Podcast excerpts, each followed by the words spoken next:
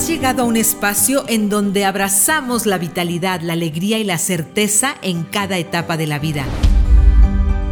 Donde te inspiramos a vivir un camino hacia una vida exponencial, llena de proyectos, pasión y alegría. Bienvenida.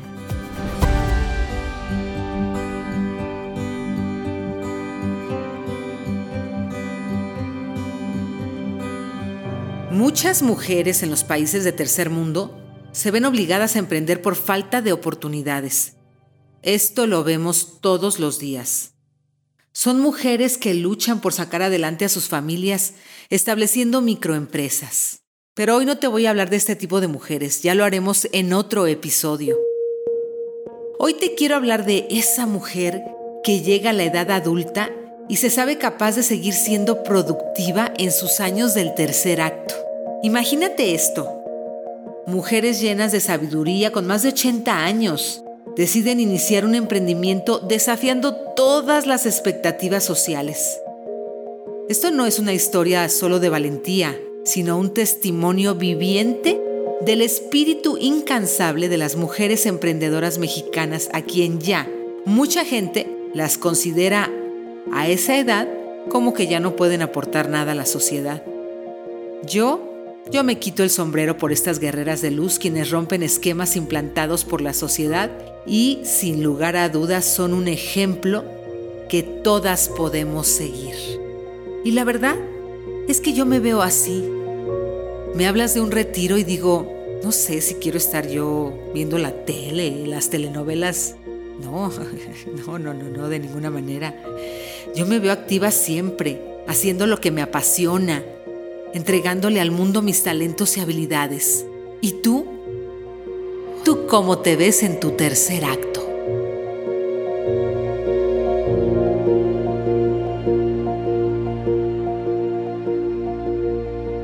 Hoy sube al escenario en el tercer acto una mujer impactante que ha desafiado los límites del tiempo y la edad. Viuda y retirada como maestra de enseñanza primaria, no se conformó con el reposo de la jubilación con un doctorado en pedagogía como su base, se aventuró en el mundo del emprendimiento durante la pandemia a través del social selling. Con sus 82 años, su presencia llena de clase y gracia impacta a quienes tienen el privilegio de conocerla. Pero más allá de su elegancia, ella es un ejemplo de resiliencia. Se niega a rendirse y encuentra vitalidad en cada nuevo proyecto. Afirma que la edad es solo un número y ella le da vida. Su pasión por aprender y mejorar en las redes sociales es un testimonio viviente de su dedicación para hacer avanzar su emprendimiento. Ella demuestra que la jubilación no es el fin, sino una oportunidad para seguir creciendo y prosperando. Esta es la fascinante historia de una mujer fabulosa llena de determinación y espíritu emprendedor. Bienvenida al tercer acto, Gloria Castañeda Correa. Gloria, ¿cómo estás? Bien y muy contenta por esta invitación que me hiciste. ¿No sabes cómo me emociona? Compartir mis experiencias, mi vida, como un ejemplo para que las mujeres y los hombres, porque también los hombres viven lo mismo, solo que esto va dirigido a las mujeres, vean que la edad no te limita, simplemente son etapas en las que tú te vas adaptando y haciendo uso de la resiliencia que acabas de mencionar, transformamos nuestra vida y nos adaptamos a los cambios. Y todos son cambios. Lo has dicho muy lindo. contenta de estar contigo. Gracias, Gloria. Adaptarse a los cambios. Eso a muchas personas les cuesta trabajo, Gloria, porque tenemos resistencia al cambio y fíjate qué curioso, porque el cambio es una constante en la vida. Desde que nacemos, eh, o sea, nuestro cuerpo se está modificando, estamos creciendo, nuestros órganos, todo, todo va cambiando y sin embargo nos resistimos al cambio. Gloria, cuéntanos el secreto de tu vitalidad y de tus ganas de vivir. ¿De dónde nace? Mis ganas de vivir nacen del deseo de disfrutar de cada instante que la vida me da. Porque creo que muchas personas que eran de mi generación como estudiantes, como compañeros de trabajo, han trascendido antes que yo. Y creo que ese es un privilegio, que es como si un ser superior me dijera, Gloria, estás aquí, disfrútalo, vívelo, y que cada instante te dé la oportunidad de transmitir algo. Antes fue a mis alumnos, después a emprendedores, a empresarios y ahora a mujeres que necesitan cambios en su vida y que no han encontrado la forma de hacerlo. Eso es lo que me, entusiasma, lo que me anima. ¿Y cómo lo he logrado? Pues a través de un estilo de vida. Esto creo que es lo que me ha hecho prolongar esta, entre comillas, juventud y lograr una vejez saludable, feliz y activa, porque hago ejercicio, que hago muchas cosas, muchas cosas que me mantienen viva, que creo que sea lo que todas las mujeres hacemos. Bueno, pero no todas, Gloria, porque tú y yo, aunque soy más joven que tú, pero ya estoy entrando en mi tercer acto de la vida, cuando vemos mujeres de nuestra generación, somos como una aguja en un pajar. Ah, digo, la longevidad ahorita se está dando como una revolución, pero ya lo dije yo anteriormente, que no se está dando al paso que debería de ser, pero las expectativas de vida son mucho más largas que antes. Antes tú veías a una mujer de 60 años y la veías acabada. ¿Sí? Una mujer de 82 años, bueno, yo creo que ya está con el bastón.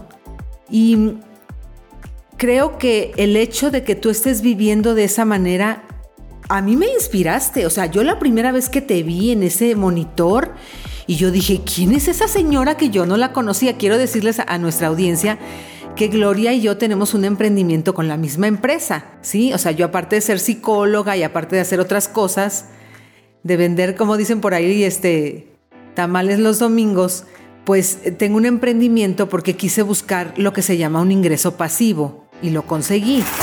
Pero no, no conocía a Gloria y cuando la vi en una presentación de la compañía, yo dije, yo la quiero conocer a ella, yo quiero saber quién es esa señora tan elegante, tan distinguida, que se expresa tan bien y que eres un ejemplo, eres un ejemplo para muchas mujeres que a los 40 años se sienten viejas, Gloria.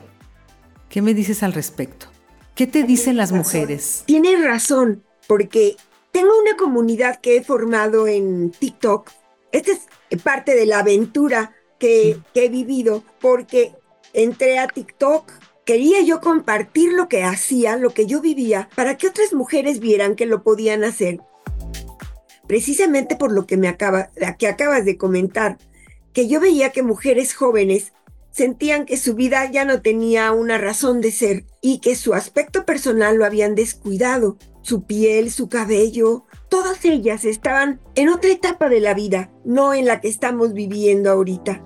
Entonces esto me hizo buscarlas a través de TikTok y he logrado una linda comunidad de personas de las diferentes edades, no solo de mi edad, bueno, debo decirte de mi edad, he encontrado a dos personas que quieren hacer lo mismo que yo y a las que estoy ayudando a que lo logren, pero las demás son más jóvenes y lo que quieren es hacer lo mismo que yo y que les diga cómo lo logré.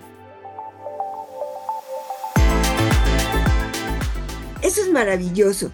Que me pregunten cómo lo logro para hacerlo también quiere decir que desean cambios en su vida también y que lo que tanto tú como yo podríamos hacer es ayudarlas, hacerlas ver que sí lo pueden lograr y que nosotras estamos aquí para brindarles las experiencias vividas.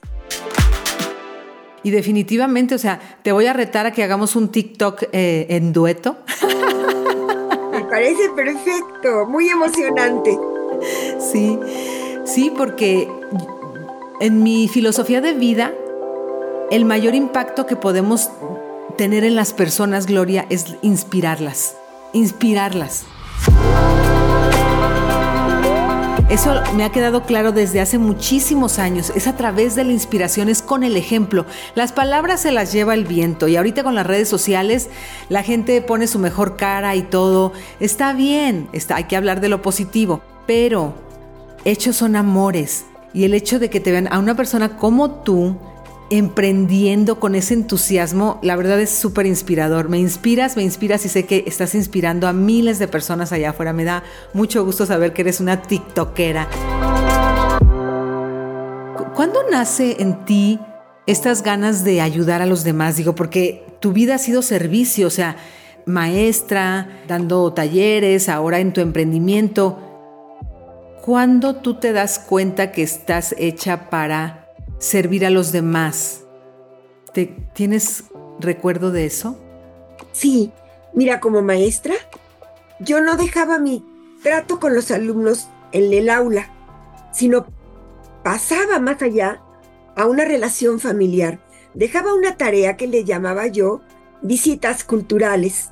Y a través de esas visitas culturales que les dejaba, participaba la familia también y entonces me involucraba con ellos veía yo cómo no solo puedes tratar con las personas que están cerca de ti, sino llegar más allá, como lo hacemos en nuestro emprendimiento.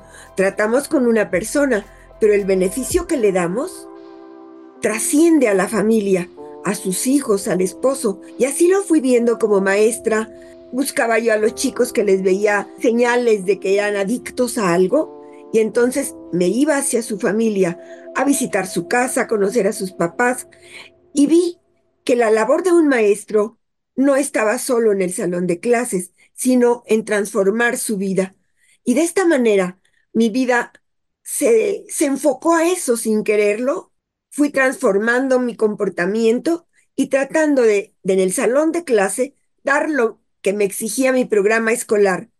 Pero yo me iba a sus hogares a transformar lo que era transformable. Si no tenían closet, les enseñaba a que con guacales podían hacer un espacio para guardar sus libros, para guardar su ropa y para arreglar su casa, porque me tocó trabajar en lugares vulnerables y lo amé. Amé ser maestra de pequeñitos en situación vulnerable. Una maestra con vocación, sí, que muchas veces no sucede y son, eres, te digo, es inspiración tras inspiración, Gloria, porque eres de las maestras que uno recuerda toda la vida. Yo tengo mi maestra Anita, de segundo de primaria, que la recuerdo con tanto cariño, porque ella me escuchaba, ¿sí? Y el simple hecho de que me escuchara, para mí era fantástico. Y después de muchos años la fui a ver y fue muy bonito ese reencuentro. Entonces te felicito por esas vidas que has tocado y que sigues tocando, eso es la cosa, ¿no? O sea, mucha gente piensa que, se, que te, jubilas y, y le pasa a mucha gente, la gente se jubila y luego a los pocos tiempos se muere. Yo no sé si será de aburrimiento o de qué. Yo tengo una hermana que también, ella fue educadora, muchos años, no sé, veintitantos, no, no le he preguntado bien, pero ella es, yo le digo que es una chinampina es una mujer que baila, que viaja, que siempre está haciendo algo, inventando algo que hacer. Y es esa cosa, no tienes esa libertad, tienes tu prosperidad. ¿Por qué no sacarle jugo a la vida? Literalmente sacarle jugo a la vida. ¿Correcto? Sí, de acuerdo contigo. Bueno, otra pregunta para ti, Gloria. ¿Cómo vives tu tercer acto? El tercer acto esto nos lo enseñó Jane Fonda. Ella dice que la vida es como una obra de teatro y el primer acto es de los 0 a los 30, el segundo de los 30 a los 60 y el tercero de los 60 hasta que trascendamos. Y ella dice que el tercer acto, como en una obra de teatro, tiene que ser el momento más espectacular de la obra porque la gente está, pero bien picada con lo que va a suceder, ¿no? ¿Cómo lo estás viviendo tú? ¿Y cuál es el diálogo interno que tú tienes y que le sugieres a las mujeres que nos estén escuchando que tengan ellas con su persona, este diálogo interno? Creo que todo gira en torno al amor. Ámate para que enseñes a los demás a amar. Porque si transmites ese deseo de quiero estar bien, quiero sentirme bien, quiero verme bien, eso te va transformando. Eso te va transformando desde que te levantas piensas en que tienes que hacer ejercicio, en que tienes que desayunar una alimentación que te beneficie, no alimentos que te perjudiquen. podríamos analizarlos de otra manera, más profundamente. Simplemente alimentarnos bien, usar productos que te ayuden a cuidar la piel, a cuidar tus huesos. Todo esto con una buena alimentación y suplementos alimenticios lo puedes lograr. Creo yo que esa es la base. Ejercicio, dormir bien, distraerte en cosas que te gusten, que te brinden placer y que te hagan sentir que la vida es maravillosa. Porque así es. Siento que la vida es maravillosa y que tenemos que vivir más, pero vivir bien. Eso es todo, así concluiría yo. Quiero vivir, amar la vida, amarme a mí, pero vivir bien, saludablemente. Gloria, ¿qué sigue para ti? Sigue seguirme cuidando, enseñar a otras personas a que hagan lo mismo y a que no es un, un fenómeno extraordinario, sino que es un día a día, Cuídate, llámate día a día, perfúmate, arréglate, maquíllate, aunque sea con lo más rudimentario que tengas a tu alcance, pero que te sientas bien, que te veas bien y que cuando salgas a la calle te digan, ¿qué te haces que te ves tan bonita? A mí me encanta cuando me dicen eso, pero ¿qué te haces? ¿Qué haces? Porque el tiempo no pasa por ti. Tengo fotos con mis exalumnos y es increíble, se ven mayores que yo. Las niñas se ven mayores que yo. Con excompañeros de estudio, oh Dios, suena vanidoso, pero se ven mayores que yo. Y creo que todo es porque se han amado en su momento, pero después amaron a su, su hogar, a su compañero, a sus nietos, y cuando llegó el momento de la tercera, del tercer acto, ya no supieron qué hacer con su vida, porque se acostumbraron a amar y a servir a los demás. Creo que en esta tercera, tercer acto, tercera etapa, como la acabas de definir, lo que nos queda es servirnos, amarnos y cuidarnos y enseñar a los demás a que lo hagan también. Tengo una prima que va, bueno, acaba de cumplir en el abril pasado, cumplió 100 años y está perfectamente. Andaba siempre en bicicleta, fue campeona de ciclismo en Cuernavaca. Ya no anda en bicicleta porque me dice que teme caerse y ya no recuperar sus huesos. Pero sigue caminando, sigue haciendo todo, ve, oye, canta, baila, todo lo que todas las personas de edades más tempranas hacemos. Y creo que voy a alcanzar a mi prima Nonoya, se llama Nonoya, bueno, Eloísa, pero le decimos Nonoya. La voy a alcanzar a los 100 años, espero, y tan saludable como está ella. Eso es lo que espero de aquí a ese momento. Excelente. Bueno, pues vamos a seguir platicando de esto y más cosas tras bambalinas. ¿Qué te parece, Gloria? Pero antes de despedirnos de nuestra audiencia del tercer acto aquí en el podcast, te quiero preguntar, y es una pregunta que le hago a todas mis invitadas, porque yo soy psicóloga y me especializo en la psicología del dinero. Y es una pregunta que les hago a todos mis clientes y es lo primero que me tienen que decir es, y eso es opcional, ¿eh? si no la quieres contestar no pasa nada. ¿Cuál es tu primera memoria asociada con el dinero?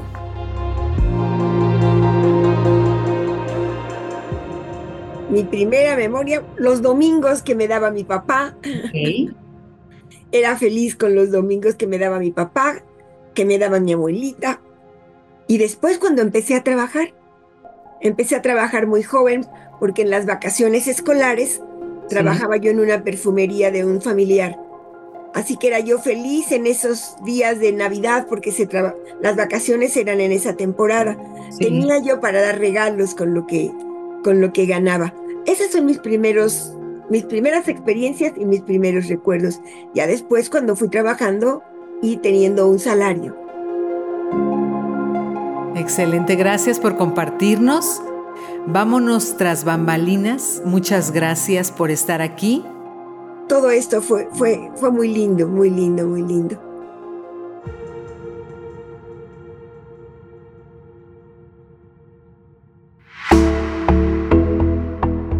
Aprecio tu tiempo. Gracias por estar presente en el tercer acto.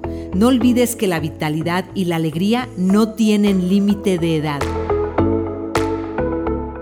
Sigue nutriendo tus proyectos con amor y determinación.